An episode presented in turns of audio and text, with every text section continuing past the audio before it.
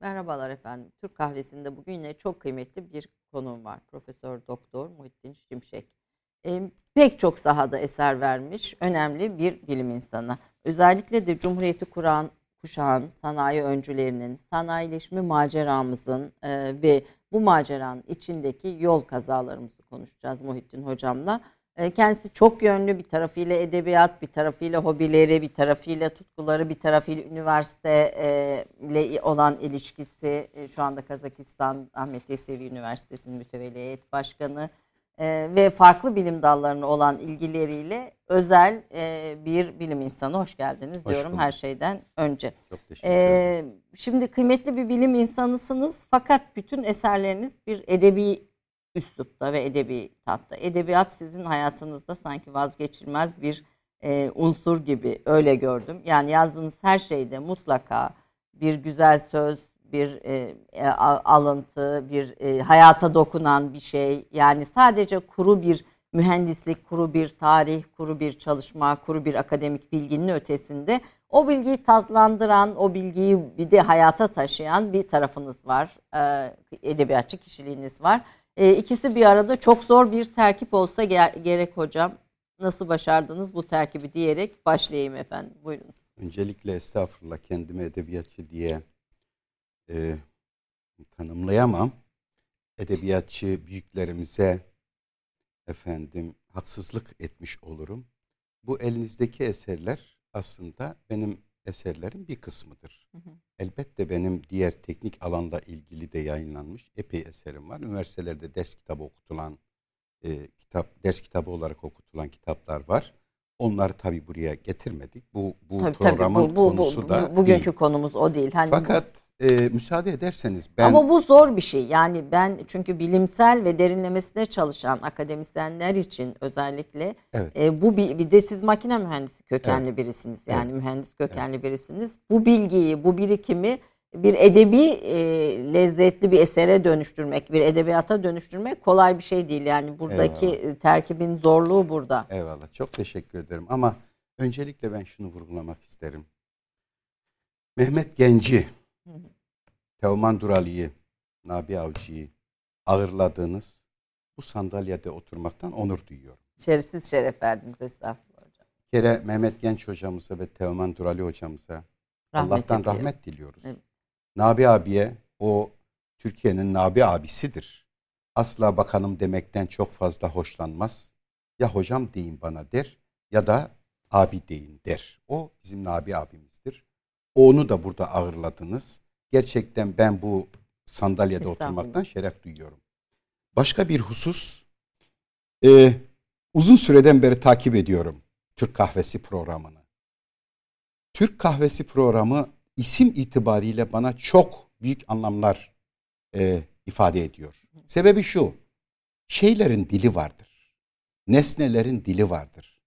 Türk kahvesi dediğiniz zaman onun arkasındaki yaşanmışlık, kahvenin ortaya çıkardığı sohbet, kahvenin muhabbeti, kahvede e, e, bir dinginlik, ağırlık, yavaşlık vardır. Biliyorsunuz bizim İstanbul kültüründe de aslında kahvehaneler çok önemli rol oynamışlardır. Mesela Abdülhak Hamit Tarhan. Hı hı. Abdülhak Hamit Tarhan Şinasi ile görüşebilmek için ki Şinasi o zaman Flamme kahvesine çok takılıyor. Üç gün boyunca o kahvede bekliyor. Şinasi göreceğim Şinasi diye. gelecek ve Şinasi göreceğim diye. Ne yazık ki o üç gün boyunca Şinasi gelemediği için üç gün orada gece gündüz açık tabii kahvehaneler orada bekliyor görüşemeden de gidiyor. Daha sonra kendisi de çok meşhur olacaktır Abdülhak Hamid. Şimdi e, bu sadece o döneme ait değil. Mesela Cibali yangınını da beraber biz e, şeyden bunu öğreniyoruz. işte Naimi Naima e, tarihinden öğreniyoruz ki e, Cibali yangınlarıyla beraber kahvehaneler biliyorsunuz kapatıldı. Dördüncü Murat tarafından. Yangına sebebiyet Aslında verme, o yangına sebebiyet vermekten değil de biraz da kahvehaneler e, birçok düşünce adamının bir araya gelip sohbet ettiği, konuştuğu, tartıştığı, belki de eleştirel açıdan baktığı bir mekan olmaklıktan kaynaklıydı aslında biraz da. Ama daha sonra tekrar bunlar açıldı ve kültürümüzde birçok medeniyet adamının, kültür adamının, mütefekkirin bir araya gelip sohbetler ettiği, bugünkü gibi o bu bu imkanlar yoktu o zaman. Bir araya gelip e, kendi kendilerine muhabbet ettikleri bir mekan haline gelmişti. Ve bu Cumhuriyet döneminde de aslında devam etti ama Cumhuriyet'ten önce mesela Sarafim Kıraathanesi vardır. Evet. Fevziye Kıraathanesi vardır. Küllük vardır. Marmara. Marmara vardır. Bunlar aynı zamanda bir e, kültür merkezi de kültür merkezi idi de.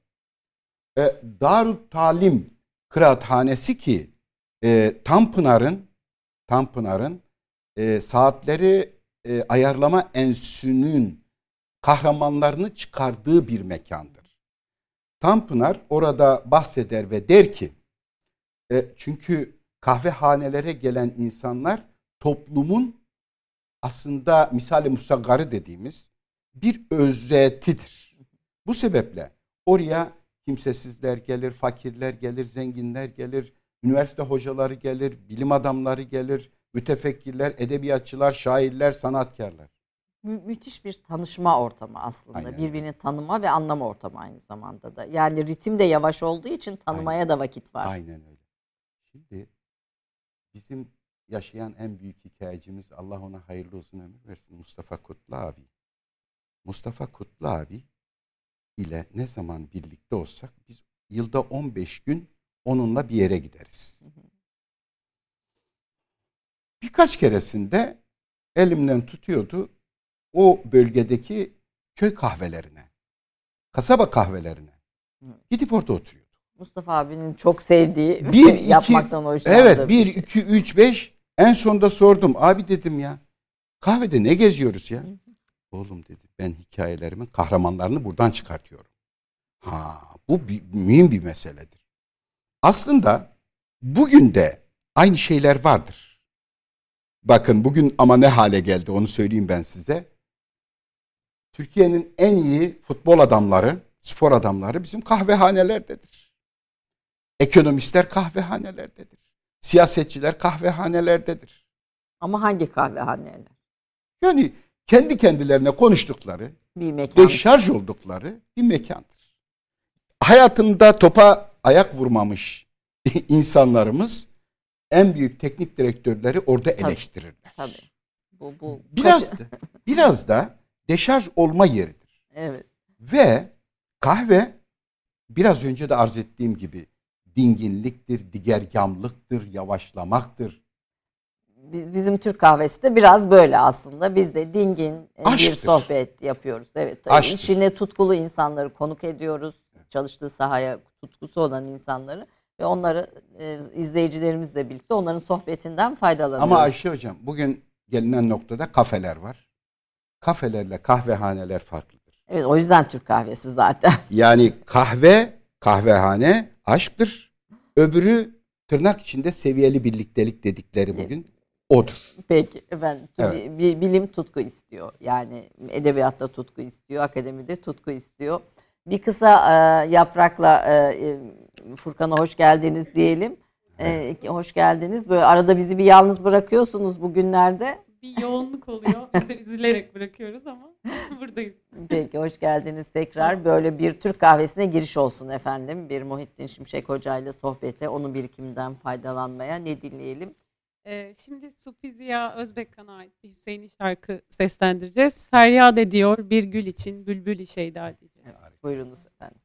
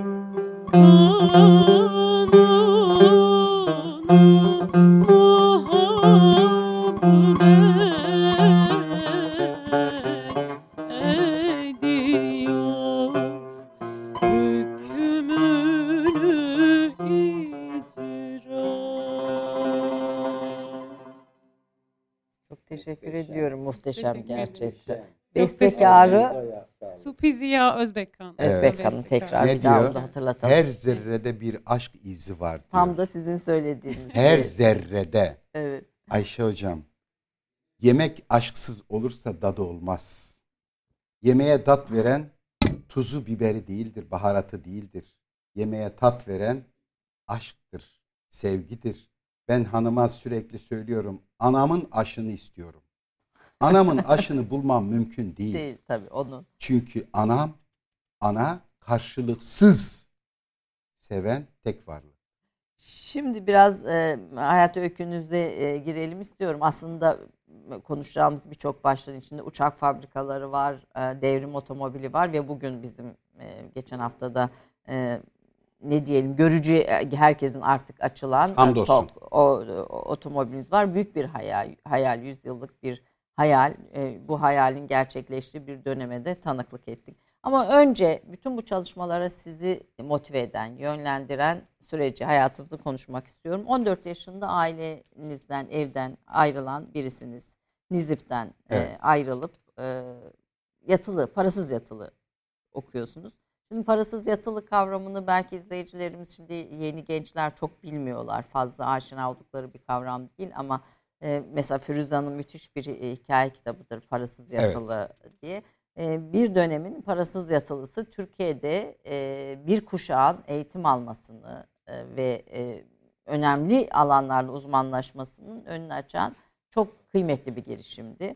Ee, siz de o parasız yatılı okuyan öğrencilerden birisiniz. Doğru. Ee, biraz o günleri bize çok e, özetle geçin ve oradan Marmara Üniversitesi makine mühendisliğine sonra yurt dışına sonra üniversite yönetimine, milli eğitimine giden hayat çizginizde size yön verenler, etkileyen, motive eden şeyler neler oldu? Neden bu sahaya yöneldiniz? Tabii. Şimdi tabii e, Ayşe Hocam, evet dediğiniz gibi ilkokulu Nizip'te Nizip'te okuduk. Öğretmenimi yıllar sonra buldum. 40 sene sonra ilkokul öğretmenimi buldum. Onun bizde çok emeği vardır. Ona buradan sağlık diliyorum. 14 yaşında doğrudur. Nizip'ten ayrıldım. Sebebi şuydu. O zaman Nizip'te iki okul vardı. Bir ortaokul, bir lise vardı. Ee, çocuksu duygularla Nizip gazetesinde ben şiirler yazardım. Bir şiirim de şuydu. Sen kimsin diye bir şiirdi. Sen işte yeri göğü yaratan, bütün alemi gark eden, haksızları mahveden, Hazreti Allah'ın kulusun. Sen bla bla bla peygamberin ümmetisin. Hafızanızda hala evet, o, o, evet, yıllarda yazdığınız evet. şiirde var mı? Müthiş. Ebu Bekir'in yolundasın. Osmanlı Zinnurey'nin işte diye böyle gidiyor. Kıbrıs şehitlerine kadar geliyor o zaman. Ee, ortaokuldaki edebiyat öğretmenimiz bize 19 ee, Mayıs törenlerinde stadyumda bir şiir verdi. Bir iyi solcu o zaman öyle algılıyoruz. Çocuksu o şiiri okumamızı istemişti. Fakat ben de tuttum bu şiirimi okudum. Stadyumda işte bir sürü insanlar var, e, kaymakam var vesaire. İndikten sonra olan oldu giden gitti. Benim artık Nizip'te okumam neredeyse mümkün değil. Ve bu sebeple soluğu Kayseri'de aldık. Anamdan Allah rahmet etsin 100 lira almıştım. 80 lirasını trene verdim. 20 lirayla biz Kayseri'ye indik. Kayseri'de yatılı okula kaydettik. Sınavlara girdik tabii. Yatılı okul şudur. Allah devlete zeval vermesin. Oradan çok büyük insanlar yetişti aslında. Kimsesiz insanları muhafaza etti devlet, okuttu, büyüttü ve kendisine hizmet ettirdi e, okula başladık. Fakat ilk zamanlar çok iyiydi. Bir ay kadar geçti geçmedi özlem, özlem başladı. Bugün biz 14 yaşındaki çocuğumuzu dolmuşa bile bindirmiyoruz. Ama 14 yaşında orada e, geceleri ağlıyorum. Artık nedamet ettim. Babama mektup yazdım. Baba gel beni al. Böyle bir cumartesi günü saat 11 gibiydi e, mektubu atmaya Kayseri PTT'sine mektubu atmaya gitmezden evvel e, mescitte yurdumuzun mescidinde iki rekat namaz kıldım. Nedense onu da bilmiyorum. Bir takvim yaprağı kopardım. Takvim yaprağında Hazreti Ali'nin bir sözü. Hazreti Ali'ye ya da izafe edilen bir söz. İlmin evveli zehirden acı, ahiri baldan tatlıdır. Çocuksu duygularla ben ilim yaptığımı zannediyordum ve bir elimde mektup, bir elimde takvim yaprağı Medcezirler yaşaya yaşaya postaneye geldim. Pulu aldım, yapıştırdım. Tam atacakken mektubu yırttım ve attım. Evet. Ve şey kazandı.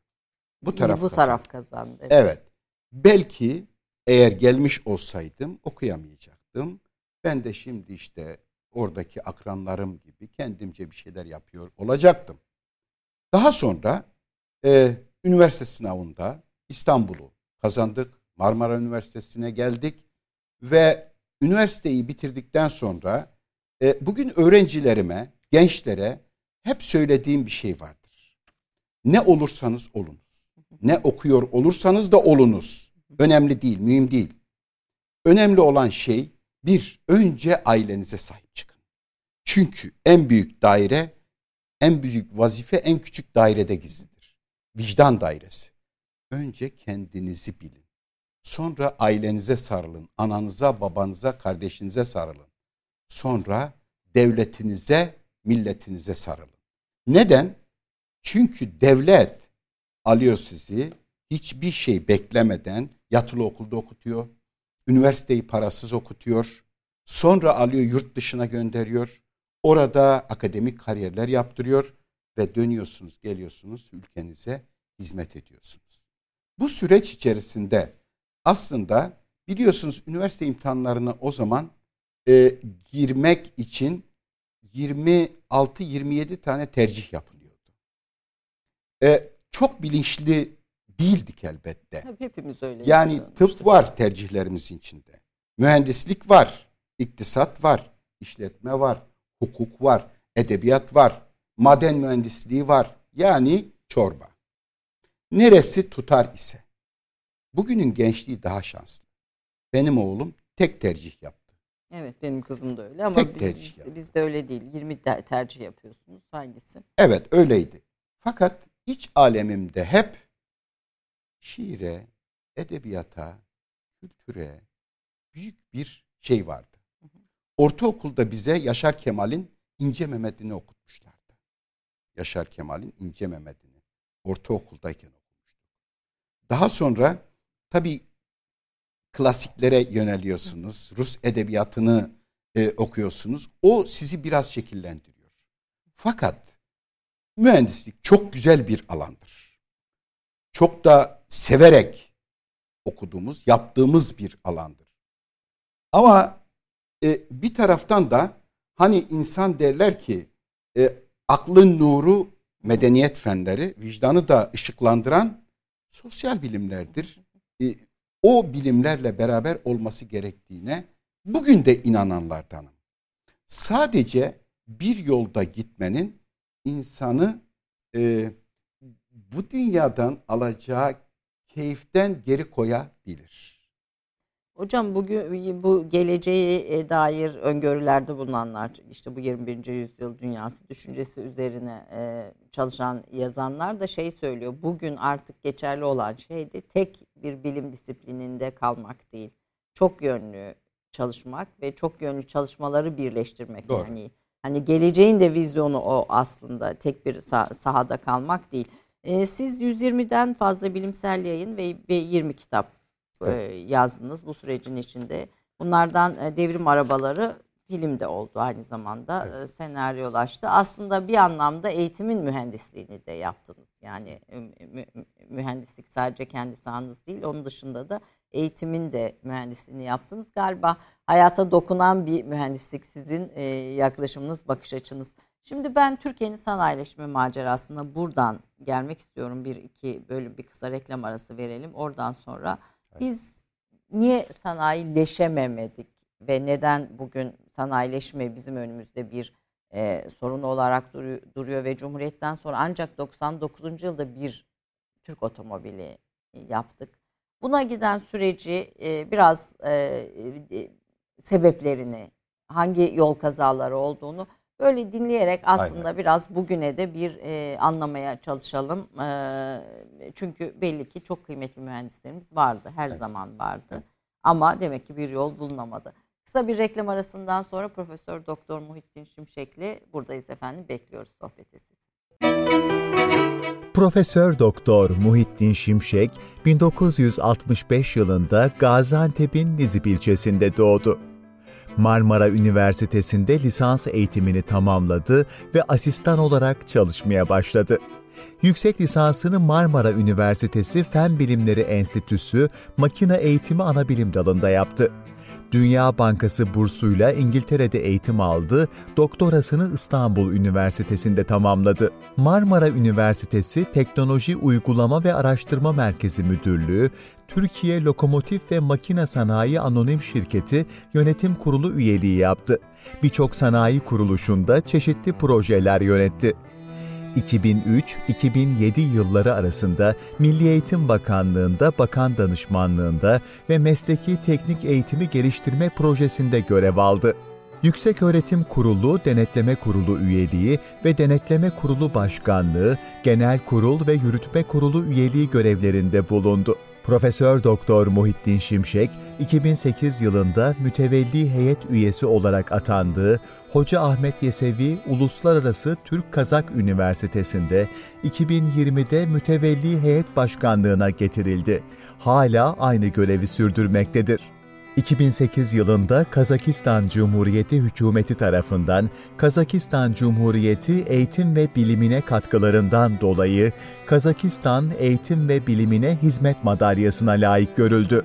Devrim otomobillerini konu alan Yarım Kalan Devrim Rüyası isimli kitabı, Nuri Demirağ'ın yaptığı öncü çalışmaları konu alan bir öncünün romanı Nuri Demirağ romanı ve 2020 yılında yayımlanan Ben Devrim, Beni Benden Dinleyin kitabı, Şimşek'in mühendis gözüyle ortaya koyduğu edebi eserlerdir. Çocukluğundan itibaren bir kalem sevdalısı olan Muhittin Şimşek, Altıncı Parmak isimli kitabında kalemin hikayesini yazdı. Caney gelmeyecek treni bekleyen kadın romanında Anadolu kadınını, Çelik Kanatların Kırılışı romanındaysa Etimeskut'ta uçak fabrikasının kuruluş öyküsünü anlattı. Devrim Otomobili, Yarım Kalan Devrim Rüyası ve Kalemle Kağıdın Aşkı kitapları TRT tarafından belgeselleştirildi. Efendim bu kıymetli insan Muhittin Şimşek. Bizim Muhittin hocamız. Bugün Türk kahvesinde bizim konuğumuz şeref verdi, e, onur verdi. Şimdi e, aslında Eti Meskut Çelik kanatların kırılışından başlayalım galiba kronolojik olarak bu doğru. Bir... Yok kronolojik olarak e, o doğru değil. Onun bir kısmı doğru. Şöyle hı hı. şimdi bir kere e, neden böyle bir çalışmaya girdik? Yani İyi. bu bir üçlüdür. Üçlü.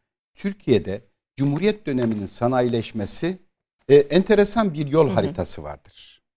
Aslında 1925 yılında dünyada da aslında uçak sektörü çok gelişmemiş iken bile biz Türkiye'de Kayseri'de 1925 yılında Tomtaş hı hı. daha sonra Tomtaş isimli Kayseri Uçak Fabrikası Kayseri Uçak Fabrikası'nı kurduk. Hı hı. Ve burada e, 240 240 mühendis çalışıyordu. Bunların makinaları, teçhizatları, donanımları biliyorsunuz Almanya'dan geldi. Almanya'dan İskenderun'a kadar gemiyle geldi. İskenderun'dan trenle e, Kayseri'ye kadar getirildi. Sonra da develerle taşındı. Develerle o dönemde taşındı ve fabrika kuruldu. Gerçekten orada biz uçak yaptık. imal ettik. Fakat ne? Bu, bu sadece o da değil Tomtaş. İlk yerli sigara kağıdı, ilk paraşüt, ilk seri üretimli Türk o daha sonra. fabrikası. Daha o. Nuri Demirağ'la. Tamam. O Nuri Demirağ'la. Evet. Şimdi e, daha sonra bu Etimeskut Uçak Fabrikası'na inkılap etti, dönüştü. Ama bu arada e, bireysel çalışması olanlar da vardı. Şakir Zümre, hı hı. efendim e, Vecihi Hürkuş, hı hı. Vecihi Hürkuş Türkiye'nin ilk pilotlarındandır. Ama Vecihi Hürkuş'un yaptığı çalışma bireyseldir. Tek başına kendisi bir uçak imal etmiştir. Ancak o dönemde onun yaptığı uçağa uçma izni verilmediği için yani akredite edilmediği için uçağı dağıtarak Polonya'ya götürüyor. Polonya'dan akreditasyon alıyor ve uçarak Türkiye'ye geliyor. Sonra Vecihi Hürkuş küstü. Kadıköy'de bir uçak e, pilot pilot eğitim e, okulu. E, okulu kurdu. Oradan pilotlar da yetiştirdi aslında. Türkiye'nin ilk kadın pilotu da oradan yetişmiştir. Evet. Ha. Fakat dediğim gibi bu bireyseldir. Hı hı. Ancak esas sanayileşme 1930'lu yılların başında başlayan Nuri Demirağ'la birlikte ortaya çıkmıştır. Nuri Demirağ e, Sivas Divriğili e, çok hayatını burada anlatacak değilim çünkü zamanımız da ona yetmez aslında. Dolayısıyla kısaca geçmek istiyorum. E, İstanbul'da Varidat Müdürlüğü'nde yani vergi dairesinde e, çalışırken o zaman İstanbul işgal altında. İşgal altındaki insanların emri altında çalışmayı çok arzu etmiyor ve bir anda istifa ederek elindeki 3-5 kuruşla birlikte bugün Eminönü'nün arka sokaklarında bulunan Mahmut Paşa'nın orada bir sigara kağıdı üretmeye Fabrikası. başlıyor. Fabrika demeyelim ona. Aslında küçük bir atölye. Atölye üretimi. Onun sebebi nedir? Onun sebebi şudur. O döneme kadar sigara kağıdı, sigara bu arada sağlığa zararlıdır. Onu da hemen vurgulayalım. İsmini andığımız için öyle söylüyoruz. sigara kağıdı o, o dönem zararı henüz keşfedilmemiş. E, diyelim. Diyelim peki. Evet. O döneme kadar sigara kağıdı yabancıların elinde. Hı hı. Fransızların elinde açıkçası. Fransızlar ürettikleri, sattıkları sigara kağıdından elde ettiklerin karın büyük bir kısmını da işgal kuvvetlerine vererek silah olarak bize dönüyordu. Bu milliyetçi duygularla dedi ki ben bu paramla ancak sigara kağıdı üretebilirim. İlk ürettiği şey oydu. Türk Zaferi. İsmini de öyle koydu. Ben e, okurken notlarınızda o Türk Zaferi ismini de çok sevdim aslında. Evet. evet. E, yani çok böyle o dönemin için e, son derece şey böyle radikal, radikal ve keskin evet. de bir isim yani. Evet. Türk Zaferi isimli ilk sigara kağıdı e, üretimi diyelim. Üretimi. Daha sonra e, o zamana kadar da bütün ihaleler yabancılara veriliyordu biliyorsunuz. İlk açıldığı ihalelerin açıldığı yıllar 1929-30 arası. Evet. 6 kilometrelik bir demir yolu ihalesi, yapımı ihaleti, ihalesi açılır. Kardeşi Abdurrahman Naci Demirağ ki daha on, daha sonra Ant filmciliğin sahibidir. Melike Demirağ'ın da dedesidir. Dedesi evet. Evet. Ancak iki aile birbirinden farklıdır. Yani Nuri Demirağ biraz daha Anadolu insan yani daha sağ görüşlüdür. Abdurrahman Naci Demirağ daha sol görüşlüdür. Mamafi öyle de oldu. Nuri Demirağ Demokrat Parti'den milletvekili oldu. Abdurrahman Naci Demirağ da CHP'den milletvekili oldu. Her neyse. Onu da yanına alarak İstanbul Teknik Üniversitesi'ni bitirmiş bir mühendis olarak onu da yanına alarak bu ihaleyi kazandı. Bu ihaleyi çok kısa sürede de gerçekleştirdi. Bir müteahhit olarak yaptı. Atatürk'ün çok hoşuna gitti. Yani bu Demirağlarla Ördük yurdu e, daha oraya gelmedik. Daha o onun öncesi. Onun öncesi. öncesi. 1176 kilometre demiryolu döşedi. Ki o dönem bir de son yüzyılımız demiryollarını yabancı yatırımcılara verip onları finansıma e, finanse etmek, borçlanmakla geçen bir yüzyıllık tarihimiz var geride. Öyle. Yani 2. Mahmut sonrasından başlayan, 50'lerde başlayan, 1850'lerde başlayan dönemde. Ha, çok doğru. Şimdi bunu bugün bile hala Toros Ekspresi'nin, eski Toros Ekspresi'nin geçtiği Gaziantep, Şam o tarafa doğru gide Halep o tarafa doğru giden tren yollarını, rayları Nuri Demirel döşemiştir. Şimdi Türkiye'nin en zengin adamı oldu. En zengin. Bu arada rahat durmuyordu. 1935 yılında e, diyordu ki Türkiye sanayileşecek. Sanayileştiği zaman da enerjiye ihtiyaç var. Bu enerjiyi biz nereden temin edeceğiz? Keba'nın Fırat'ın üzerine Keba'nın bugün bulunduğu bölgeye ilk baraj projesini kendisi yaptı. Yani müthiş inovatif ve ileri görüşlü. İnanılmaz. Boğaz Köprüsü projesi de onun sizin notlarınızda öyle evet, yazıyor. Evet Ağır ile Salacak arasındaki Boğaz Köprüsü projesini yaptı. Kendi imkanlarıyla yapmak istedi. Projeyi Atatürk'e sundu. Keban Barajı projesini de Atatürk'e sundu. Çok beğendi Atatürk, Mustafa Kemal. Ee, fakat Ankara'ya havale edildiği zaman, Ankara'ya iletildiği zaman kapı duvar oldu. Ne Keban projesini, ne Atat ne e, Boğaz, Boğaz Köprüsü. Köprüsü projesini, ne diğer projelerini.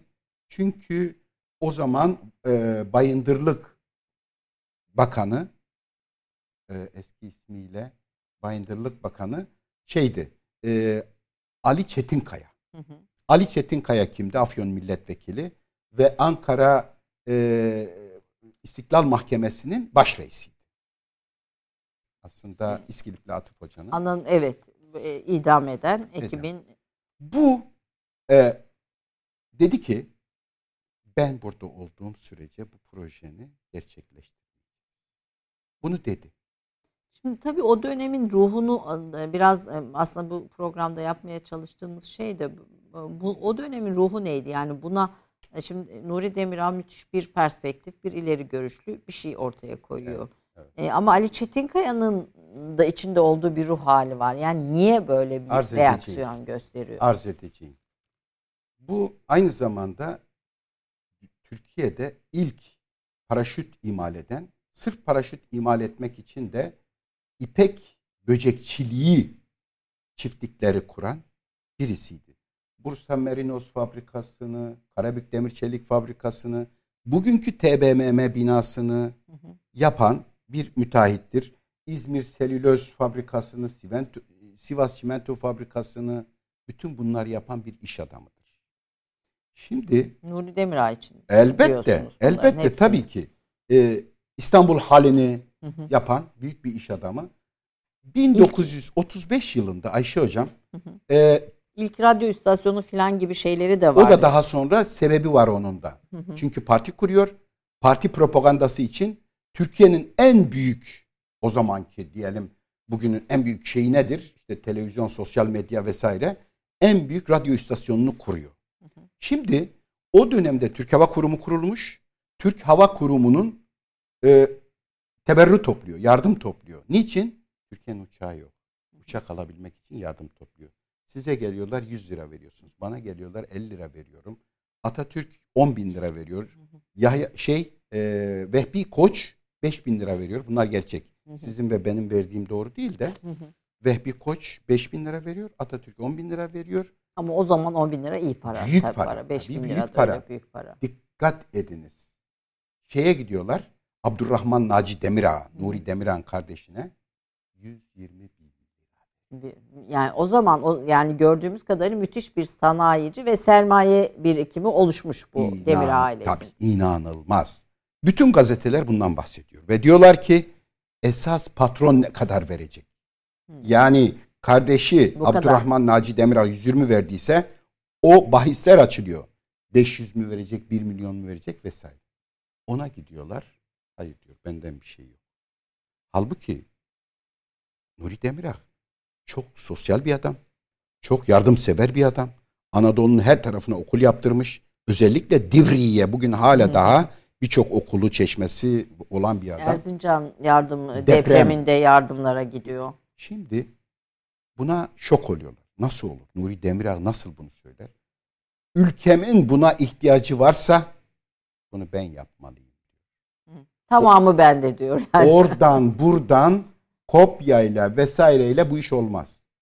Ve gerçekten bütün mal varlığını tasfiye ederek o dönemde büyük risk alarak yanına 5-10 kadar mühendis alarak Avrupa ve Amerika'daki motor ve uçak fabrikalarını tek tek ziyaret ederek eş zamanlı olarak da bugün Beşiktaş'ta bulunan o Deniz Müzesi'nin hemen yanındaki orada bir uçak etüt atölyesi esas fabrikayı Divri'ye kuracak ve Yeşilköy Havalimanı'nın yani sahibi, Atatürk arazinin de sahibi. Arazinin sahibi o. Oraya kuracak. Gerçekten kuruyor. İhaleye giriyor. İhaleye yabancı şirketler de giriyor. İngilizler giriyor, Fransızlar giriyor. İhaleyi kazanıyor. İhalede 12 uçak, 60 planör ihalesini alıyor. Muhteşem. Uçaklar yapılıyor. Fevzi Çakmak geliyor, ziyaret ediyor, destek alıyor vesaire. Her şey bitiyor. Uçakların teslim tarihi geldiği zaman 1939'dur. 39 yılında artık Mustafa Kemal Atatürk Mal ölmüştür. Ha şimdi sizin söylediğinize hemen söyleyeyim. Hani 10. yıl marşı evet. demir ağlarla ördük, ördük yurdu, yurdu baştan başa. Dört bir baştan evet. Evet diye. O Nuri Demirağ'a izafeten söylenmiş bir şeydir. Atatürk tarafından şeyi veriliyor, soy ismi veriliyor. Demirağ soy ismi öyle veriliyor. Atatürk artık ölmüştür. Mustafa Kemal Atatürk. Ee, uçakların teslim zamanında Türk Hava Kurumu teslim almıyor. Teknik spesifikasyona uygun değildir. Halbuki gerek yurt dışından gerek yurt içinden A sınıfı uçabilir belgesi olmasına rağmen. Sonra bu bürokrasiyi aşamadığı için Ali Çetinkaya hala şeydedir, e, Bayındırlık Bakanlığındadır. E, Nafia Vekaleti. Nafia, Nafia Vekaleti. Ve dönemin Cumhurbaşkanı olan İsmet İnönü'ye mektuplar yazar. Hı hı. Sayfalarca. Bu mektupların ilki çok kibarca. Cevap gelmeyince birazcık ağırlaştırır. Hı hı. Ama bu mektuplar aynı zamanda basına da düşer. O zamanın basını boy boy manşetler halinde bu mektuplaşmaları, mektuplaşmaları ve mahkemeleşmeyi, mahkeme günlerini e, manşetten verirler. Yani bir iktidar kavgasına dönüşüyor. İnanılmaz. Yıl 1943'e kadar mücadele eder. E, uçaklar artık çürüyordur. Uçakları isteyenler var yurt dışından. Oraya da kanun çıkartılır ki bu devlet sırrıdır diye satılamaz. Satılamaz. Ne yapsın? Kendi arazisi olan Yeşilköy Havalimanı'nın, Atatürk Havalimanı'nın bulunduğu alana Gök Okulu adı altında bir okul açar. Bu okulda bin kadar bin kadar şey yetiştirir. Mü mühendis ve yok pilot. pilot yetiş uçan uçuş eğitimi. Yatılıdır. Yemeklerini orada verir. 600 yataklı öğrenci e, kapasiteli bir okul yapar. Yani müthiş bir yatırım yapıyor. Evet. Büyük bir para harcıyor. Bu yatırımın karşılığını alamıyor. alamıyor. Alamadığı gibi tekrar bu yatırımı devam ediyor. Ben aslında bu sermaye yani Nuri Demirhan sonunu da merak ediyorum buradan. Sonu şu. Oraya bir gün İsmet İnönü İstanbul'a yolu düşer ve der ki ya bu şeyi bir ziyaret edelim biz. Nuri Demirhan ne iş yapıyor? Hı. Ziyaret ederler. Tabii ki Cumhurbaşkanı gelmiştir. Gezdirir yatakhaneleri, işte öğrencileri, fabrikayı gezdirir. Yaptıklarını anlatır. Ee, odaya böyle geçildiği zaman bir kahve içimi briefing vermeye çalışır. Briefing verirken yanında Ali Fuat Cebesoy vardır, Ulaştırma Bakanı. Yanında İstanbul Valisi vardır, Lütfü Kırdar. Orada bu sıkıntılarını anlatır. Reisi Cumhurum böyle böyle yaptık ama. Ya der sen bana niye gelmiyorsun kardeşim? Bak ne güzel işler yapıyormuşsun. Sayın Cumhurbaşkanım der dalga mı geçiyorsunuz? Sizin ben size bu kadar mahkeme açtım, bu kadar mektup yazdım. Hiç cevap gelmedi. Sizin adamlarınız beni engelliyor. Belgen var mı diyor. Var diyor. Öbür odaya gidip belge getirmeye giderken İnönü oradaki arkadaşlarına diyor ki bu çok ileri gitti. Bunun işini bitirin ve kalkın. Kalkın. Şimdi İnönü'nün böyle söylediğinin şahitleri var, var. mı? Var peki. Bunu söyleyen kim? Bunu söyleyen e, Ufuk Uras. Onun amcası. Onun amcası Kemal Uras. Tabi Kemal Uras. O, o dönemde şeyde e, mahiyetinde İnönü mahiyetinde. İnönü'nün mahiyetinde değil. O yatılı okulda okuyan pilotluk okuluna gelmiş olan 18-19 yaşında bir delikanlıdır. O delikanlı o da kendisi de Divrilidir aslında. Sivaslıdır.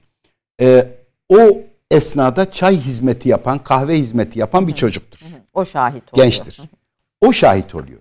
Akşam babasına mektup yazıyor. Babacım böyle böyle şeyler oldu diyor.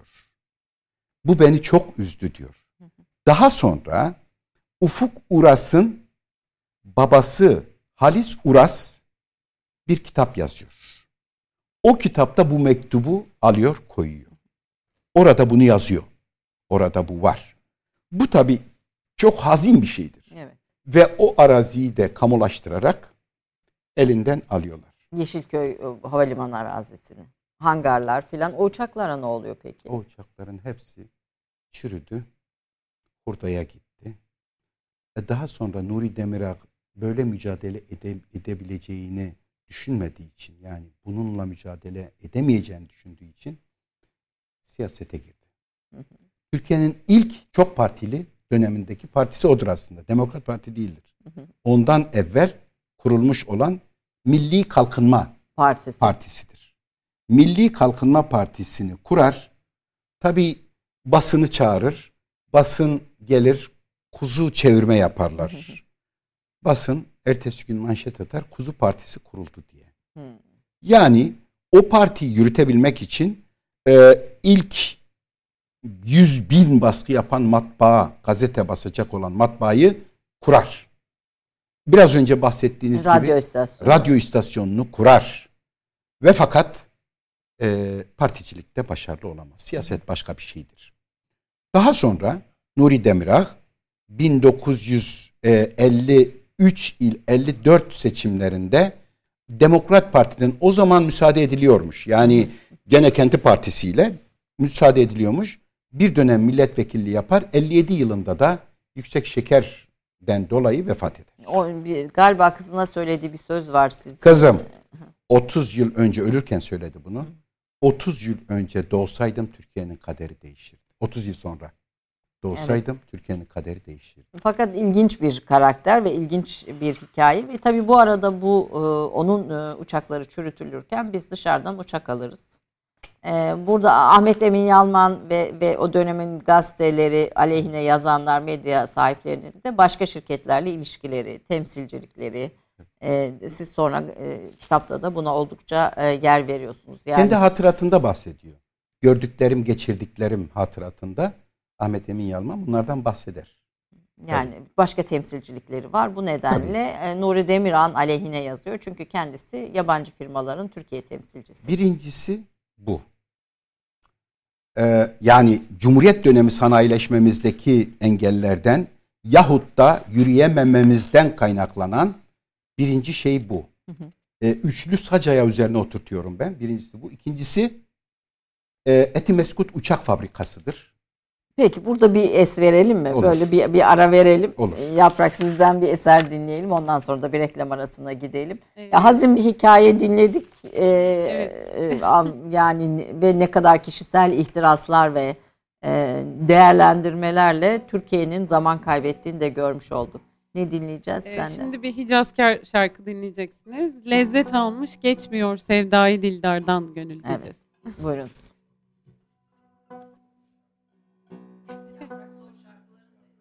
Biraz öyle hocam. evet. evet.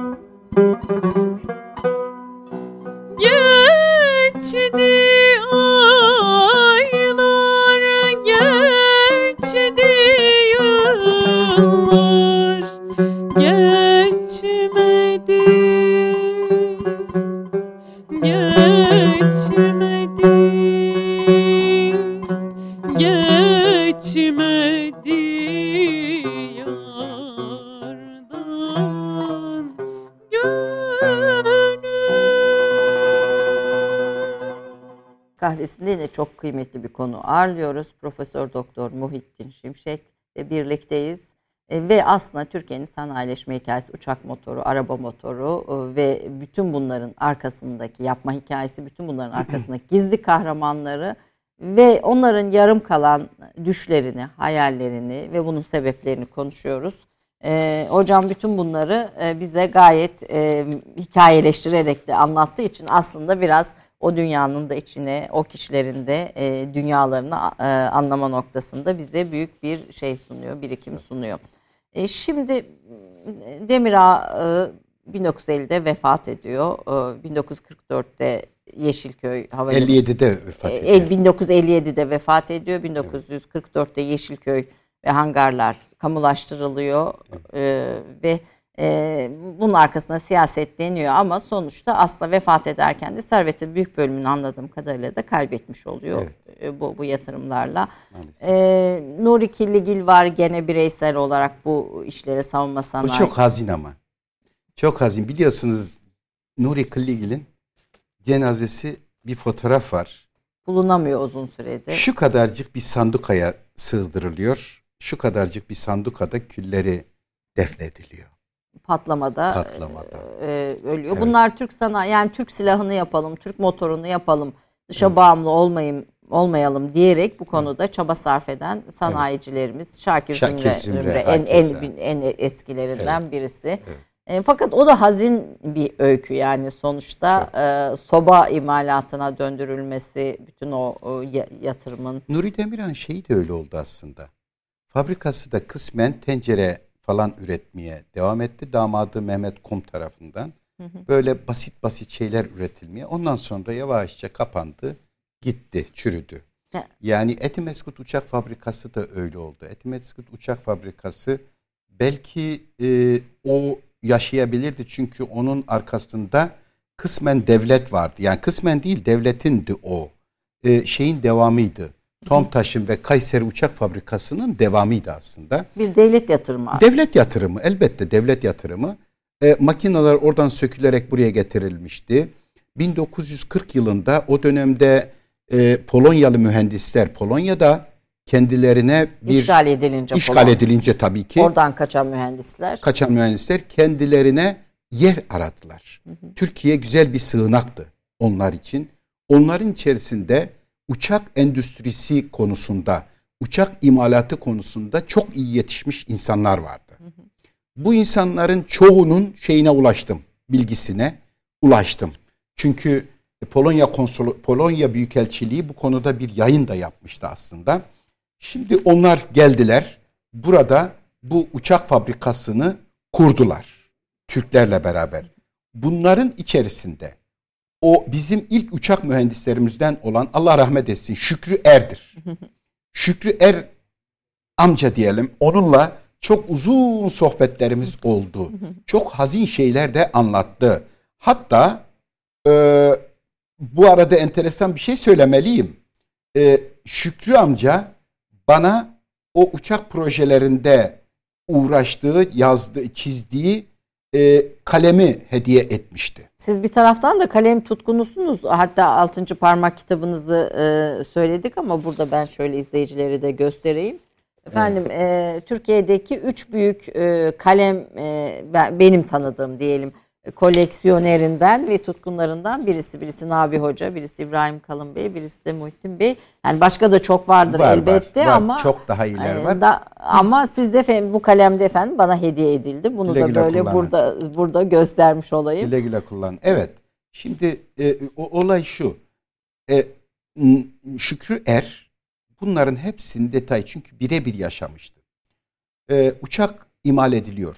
200 kadar da uçak imal ettik. Bunlardan bir tanesi var ki muhteşem bir uçak. Uçak dediysem lütfen bugünkü bu büyük uçaklar aklınıza gelmez. O, o dönem o dönemin dünyanın da ürettiği uçak tipleri onlardı. Hatta e, bu uçak fabrikası e, şeyden Boeing'den e, e düzeltiyorum. Airbus'tan daha önce açılmıştı. Airbus 72 yılında açıldı. Fransız, İngiliz vesaire. Ama burada üretilen uçaklar ikişer, üçer kişilik bir e, ambulans uçak imal edildi. Yüzde yüz Türk işçi ve mühendisinin ürünüydü o. Ve biliyor musunuz Hollanda, Danimarka'ya ihraç edildi. Sipariş geliyordu. Sipariş yabancı ülkelerden de gelmeye başlamıştı. Fakat yıl 1946-47'ye geldiği zaman biliyorsunuz bir e, Marshall yardımları Truman doktrinine beraber Marshall yardımları devreye girdi. Marshall yardımları artık 2. Dünya Savaşı'nın sonu ve Amerika bir dünya hegemonu olma yolunda ilerliyor. Bizim karar verme mekanizmasında bulunan birkaç mühendisimizi Amerika'ya götürdüler. Orada gezdiler, yediler, içirdiler. Sonradan bir rapor hazırlandı. O raporu da bize hazırlattılar aslında. Ee, Türkiye bir tarım ülkesidir. Türkiye patates, soğan, şeftali, armut, ayva üretmelidir. Üç tane rapor yap düzenleniyor. O üç raporda aslında evet. Türkiye'yi tamamen bir ziraat ülkesi halinde mahkum eden, mahkum olmasına sebep olan üç büyük Amerikan raporu. Buyurun. Evet. Orada Türkiye'nin bir fındık fıstık üreten bir ülke olması gerektiğini elbette ona da ihtiyaç vardır. O ayrı bir bahsi diğerdir. Ve bu uçakları biz müttefikiz. Biz size veririz. Kaça mal ediyorsunuz? 200 bine. Biz size 100 bine veririz. Hatta parasız veririz. Mamafi öyle de oldu. Peki bu fabrikayı ne yapmamız lazım? Bu fabrikayı pulluğa ihtiyacınız var dediler. Gerçekten öyle. Traktör ve pulluk. Traktör ve pulluğa ihtiyacınız var. Traktör gene biraz şey e, teknolojik bir birikim gerektiriyor. Pulluğa ihtiyacınız var dediler. Allah'tan ki traktöre de dönüştü o. Ve pulluk ve traktör fabrikasına dönüştürüldü. Gerçekten bize beleş uçak verdiler. İkinci el kullanılmış uçakları verdiler. A, düşük maliyetli uçakları da verdiler. Ama onun revizyonu için biz 200 bin lira yani yeni üreteceğimiz uçağın maliyeti kadar da revizyonuna para harcadık aslında. Bir de tabii bu uçaklar eski eski teknoloji eski teknoloji, eski teknoloji uçaklardı. Tabii tabii. Şimdi ilk üretilenler e, Junkers Alman Ö, ö, üretimi. üre şeyiyle beraberdi. Junkers firmasıyla birlikteydik Tomtaş'taki. Daha sonra Almanlar bundan çekildiler. Niçin çekildiler? Herkes kendi derdine düşmüştü. Dünya savaşı başlamış. Herkes kendi üretimine bakıyordu başka ülkede üretim yapmanın artık doğru olmadığını. Tabii belki orada şunu da söylemekte fayda var. Yani Versay Anlaşması Almanya'yı zaten silah e, üretemeyecek bir duruma getiriyor. Getirmişti. Öyle olunca Türkiye'de üretmeyi ha. tercih ettiler Junkers firmasıyla. Ha, ee, ama sonra 2. Dünya Savaşı'na doğru yaklaşırken değişen koşullarla bu sefer onlar çekildi. Çekildi. İngilizlerle Magister firmasıyla anlaşmaya girmiştik. O dönemde o dönemde biz ürettiğimiz bu uçakları 19 hep şuna yorarlar ama yani bir hakkı vermek lazım. Yani ben bir tarihçi değilim elbette. Haşa kendimi tarihçilerden teeddüp ederek bunu arz ediyorum. Tarih biraz da dikiz aynası gibi hafif arkaya bakmaktır yani. Bir gitmektir, görmektir. Nereden gelinmiş? Nereden geldiğimizi görmektir. Şimdi o, o, o dönemde bu uçakların e, yapıldığını hepimiz biliyoruz. Ama hep şunu söylerler. Bu uçak fabrikasını kapatan Adnan Menderes'tir derler. Burada bir haksızlık vardır. Neden haksızlık vardır? Uçak fabrikalarının kapatılması kararı e, Marshall ve Truman işte o üçlü şeyle beraber gerçekleştirmiştir. Bu da 1947'de imzalandı. Elbette bir şeyin aniden değişmesi mümkün değildi. Zamana yayıldı. En son şey 1951-52'ye kadar da sarktı. Orada denilebilir ki Menderes direnmeliydi denilebilir. O ayrı bir meseledir. Ama ilk fabrikanın kapatılma şeyi e, kurdular. Allah razı olsun. Gerçekten e, önemli bir teşebbüstü. Fakat tekrar kapattılar. O da hazin bir hikayeydi. Şimdi bunlar devrim otomobilini böyle bir son kalan sürede kısaca konuşalım istiyorum. Bunlar uçak uçak yapımı, uçak motoru aslında evet. o işte daha e, teknolojiyi gelişen teknolojiyi alan yatırımlardı. E, ve Türkiye'nin NATO'ya girmesiyle birlikte e, bir Türkiye'ye bu rol e, verilmek istenmedi ve Türkiye bir imalat ve sanayi ülkesi olmaktan ziyade başka bir yola evrildi. Nitekim demiryolları da öyle. Karayolları yapımına bu raporlar çerçevesinde başlandığını siz yine notlarınızda e, anlatıyorsunuz. Gerekçeleri ve sebepleriyle. Evet. E, sonra bir araba yapma maceramız oldu. Bizim. Tabii. Tekrar bir, çünkü araba da önemli bir şeydi. Yani evet. karayolları ile birlikte ve devrim otomobili sizin yine bu konuda e, yarım kalan devrim rüyası. Bugün bu rüyanın tamamlandığını Hamdolsun. da görmekten hepimiz çok mutluyuz. Siz Hamdolsun. de açılışa gittiniz TOG'un açılışına. Hamdolsun. E, bu e, rüya, bu girişim, bu teşebbüs nasıl başladı? Hangi sebeplerle yarım kaldı? Ve bütün bunlar yapılsaydı bugün Türkiye nerede olabilirdi? Yani mesela bu yetim eskut kapatılmasaydı, e, Demirağ'ın e, yatırımları teşvik edilseydi nerede olurduk? Tabii. Bu anlatacaklarımı ve anlattıklarımı lütfen e, tamamıyla bir hamasetten uzak olarak anlaşılmasını ben istirham ediyorum özellikle. Çünkü geçmişini bilmeyen geleceğini bilmez. Geçmişe bakarak geleceği biz refer edebiliriz. Tamam doğru. E, fakat otomobil demek medeniyet demekti aslında. Otomobil demek, otomobil bugün de aslında yapılması çok e, zor bir şey değildir. Fakat 61 yıl, 60 yılını düşünün. Devrim olmuş. Üç insan asılmış. Biri başbakan, ikisi bakan. Büyük bir travma. Büyük bir travma var bin, henüz daha onlar asılmamışken 1961 yılının 15 Nisan'ında Ankara'da büyük bir kongre toplanır. O zamana göre büyük bir kongre. Bugün Allah'a şükür 208 üniversitemizde her gün kongreler var. O zaman bir otomotiv kongresi toplanır. Ve bu otomatik otomotiv kongresini tertip edenlerin başında Şükrü Er ve e, doçent doktor Necmettin Erbakan vardır. Necmettin Erbakan o dönem gümüş motorun başındadır. Fakat ülkenin sanayileşmesi için e, motor sanayinin ilerlemesi gerektiğini hep hayatı boyunca vurgulaya gelmiştir. E, bu kongreyi tertip ederken arkadaşlarına şunu söyler. Der ki ya bunu daha ortaya çıkarabilmek için e, halkın daha iyi görebilmesi için dönemin muktediri olan Cemal Gürsel'i konuşmaya davet edelim. Açılış konuşmasını. Yapabilir miyiz? Yaparız. Gidiyor, davet ediyor ve Cemal Ağa'yı kabul ettiriyor açılış konuşması. Ancak burada Erbakan'ın bir vizyonu var. Erbakan Cemal Ağa'ya diyor ki paşam bu konuşmayı yaparken bir şey olsun, bir cümle söyleyin, yer yerinden oynasın. O cümleyi biraz sonra söyleyeceğim. Kendisi söylüyor ama onu o cümleyi. Ee, 15 Nisan'da kongre tertip ediliyor açılış konuşması için. Cemal Ağa bütün kemali ciddiyetiyle geliyor, şeye çıkıyor. Gözlüğünü gözlüğünü burnunun ucuna düşürüyor. Üzeri peçeteyle kaplanmış olan, kapatılmış olan bardağını alıyor.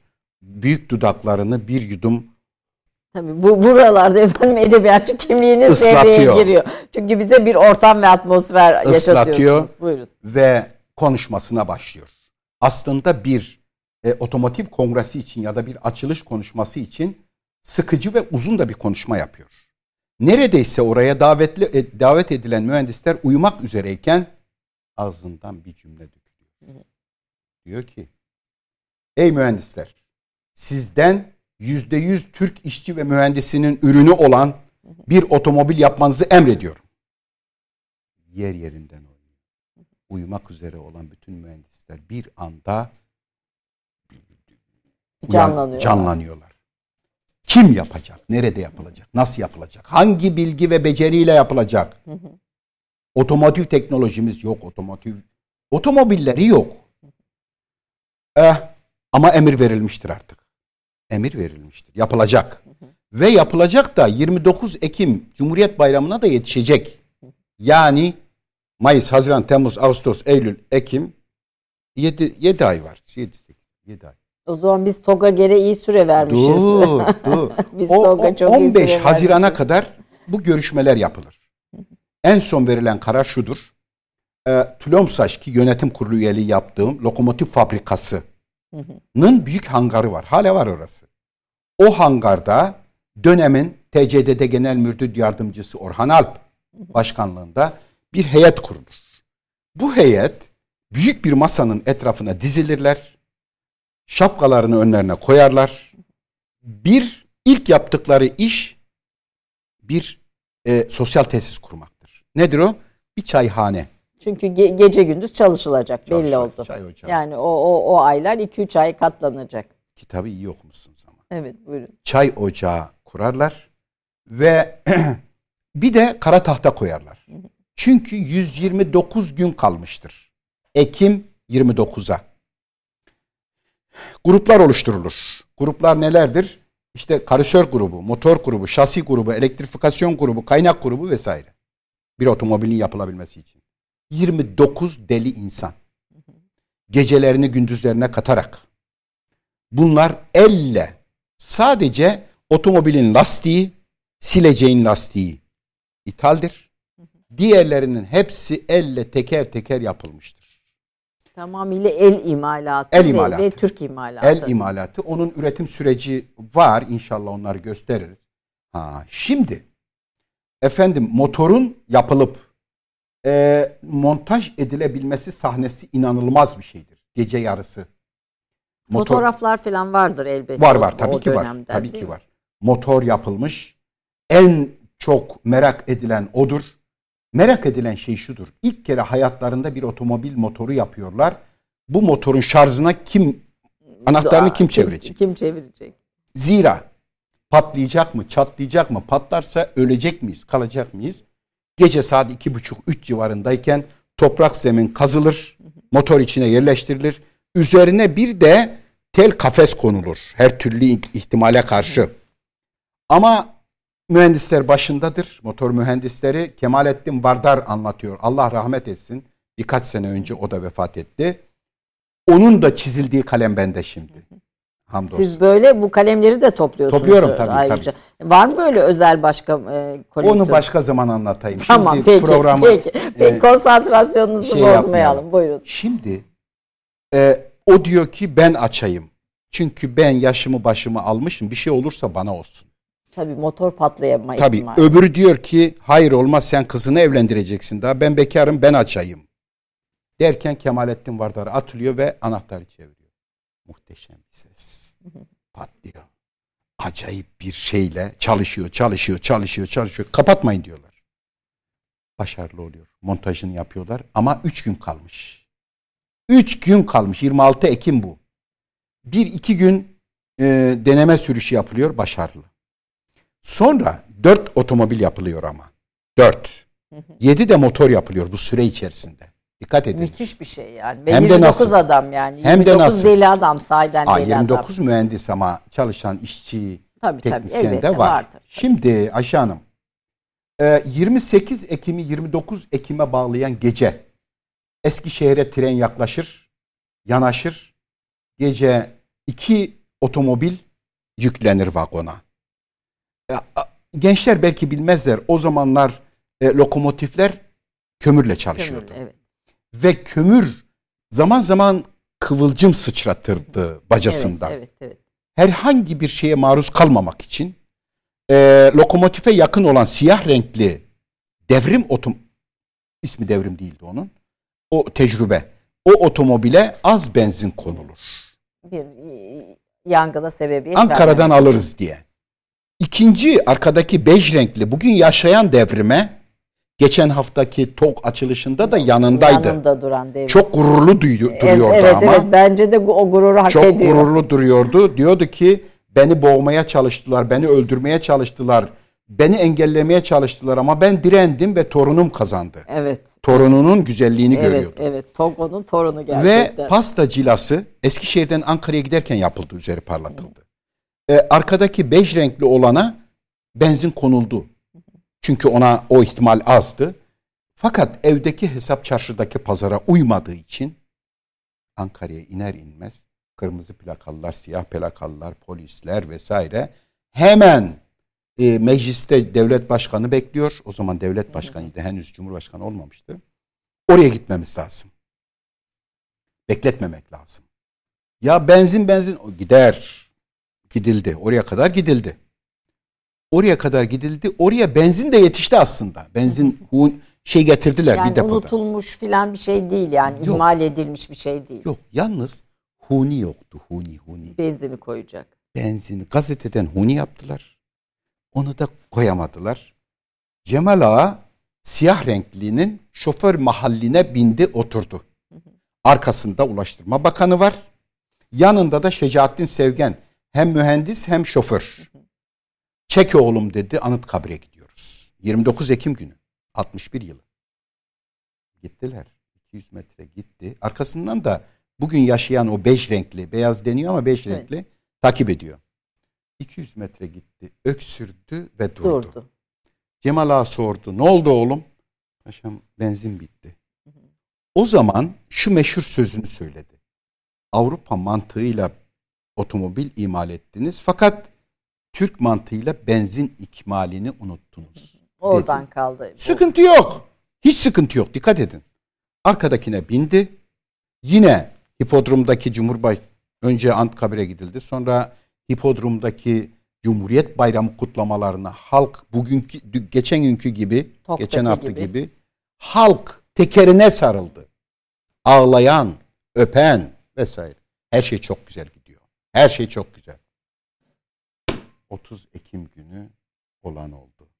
30 Ekim günü bütün gazeteler söz birliği etmişçesine yazık oldu bu kadar paraya. Bu kadar israfa yazık oldu. Zaten kopyaydı, zaten çalmaydı, zaten yakışıksızdı, zaten kötüydü, çirkindi diye tezvirat başlamıştı. Ve öyle bir tezvirat oldu ki onun seri üretim emri verilemez oldu. Kemalettin Vardar her... Burada bu tezviratın bir odağı var mıydı? Tabii yani ki var. İlla ki bir kaynağı vardır. Kemalettin Vardar şunu söyledi ölmezden evvel. Her ay görüştürdüm onunla. Yani devrimin mühendisleri şunu diyorlardı. Teşekkür beklerken vatan haini olmadığımızda şükreder olmuştuk. O hale düşürüldüler. O hale düşürüldüler. Şimdi, şimdi gelinen bu noktada aradan 60 yıl geçti Ayşe Hocam. 60 yıl geçti. Bunun içinde hiç bizim başka yerli otomobil yapma çabamız oldu. oldu. 67 yılında Anadolu oldu. Yapıldı. Onu hiç soracaktım evet. evet. Başarılı da oldu. Başarılı da oldu. Ben ben ona binmeyi isterim. Niye hiç değilse adı Türkçe. Ad, Anadolu. Şahin oldu. Evet. Serçe oldu. Evet. Değil mi? Doğan oldu. Evet. Adı Türkçe. Tamam kalitesizdi vesaire. Bu işler böyle olur ama. Ya bugün İran'a gittiğiniz zaman Tahran sokaklarında İran. Saman'da biniyorsunuz. Tabii İran arabası.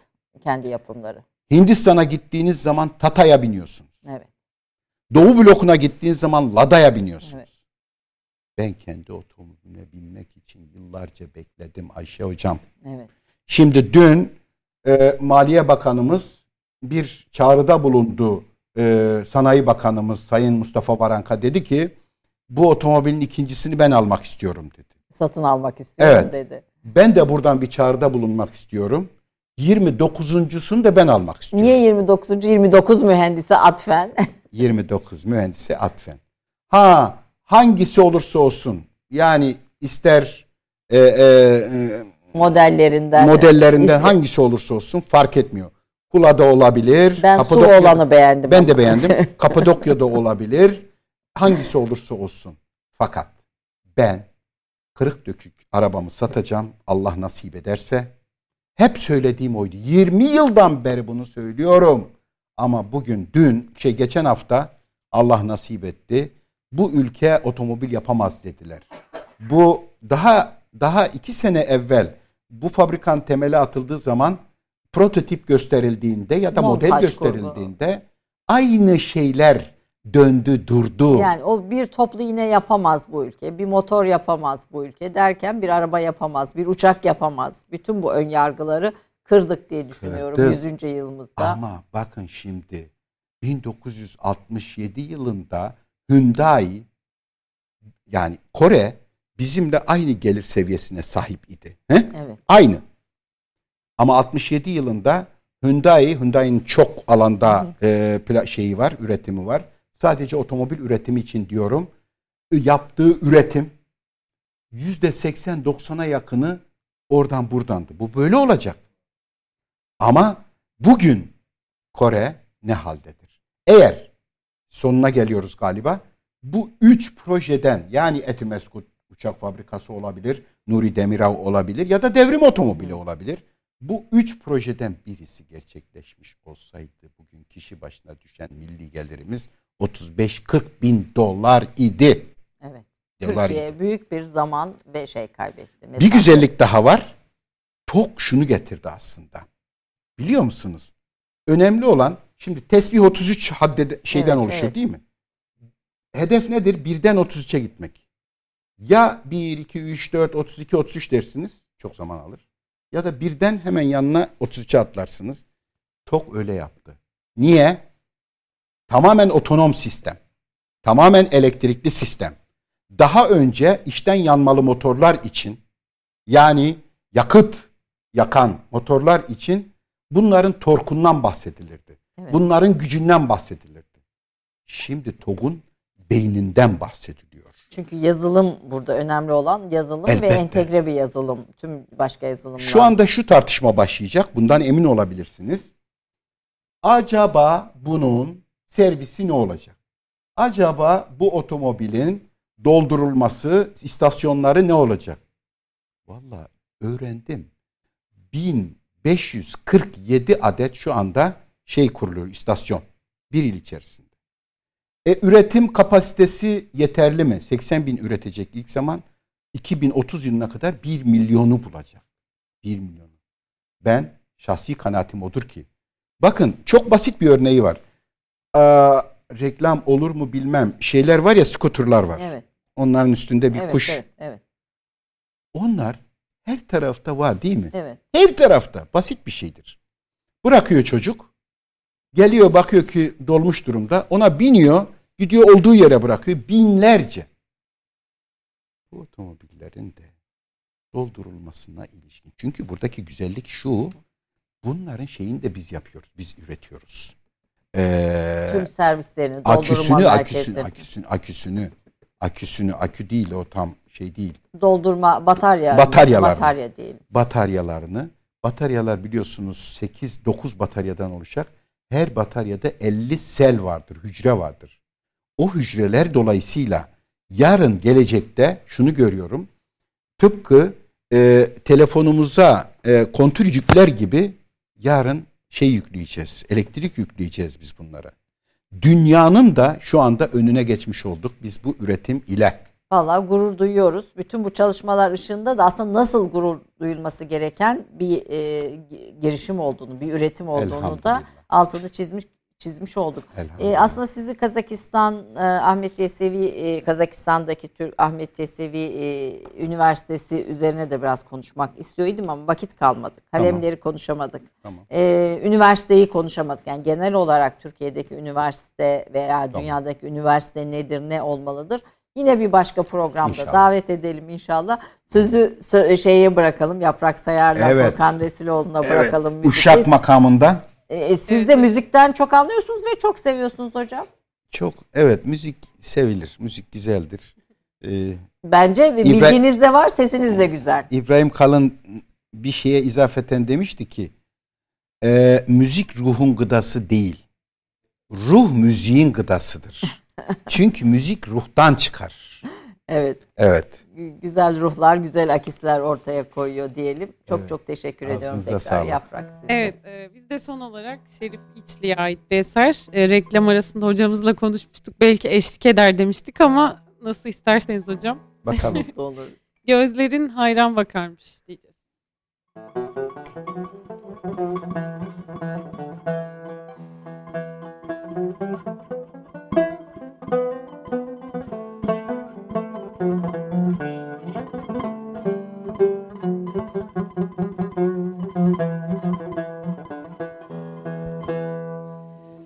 Gözlerine hayran bakarmış. Görmeyip ısrarımı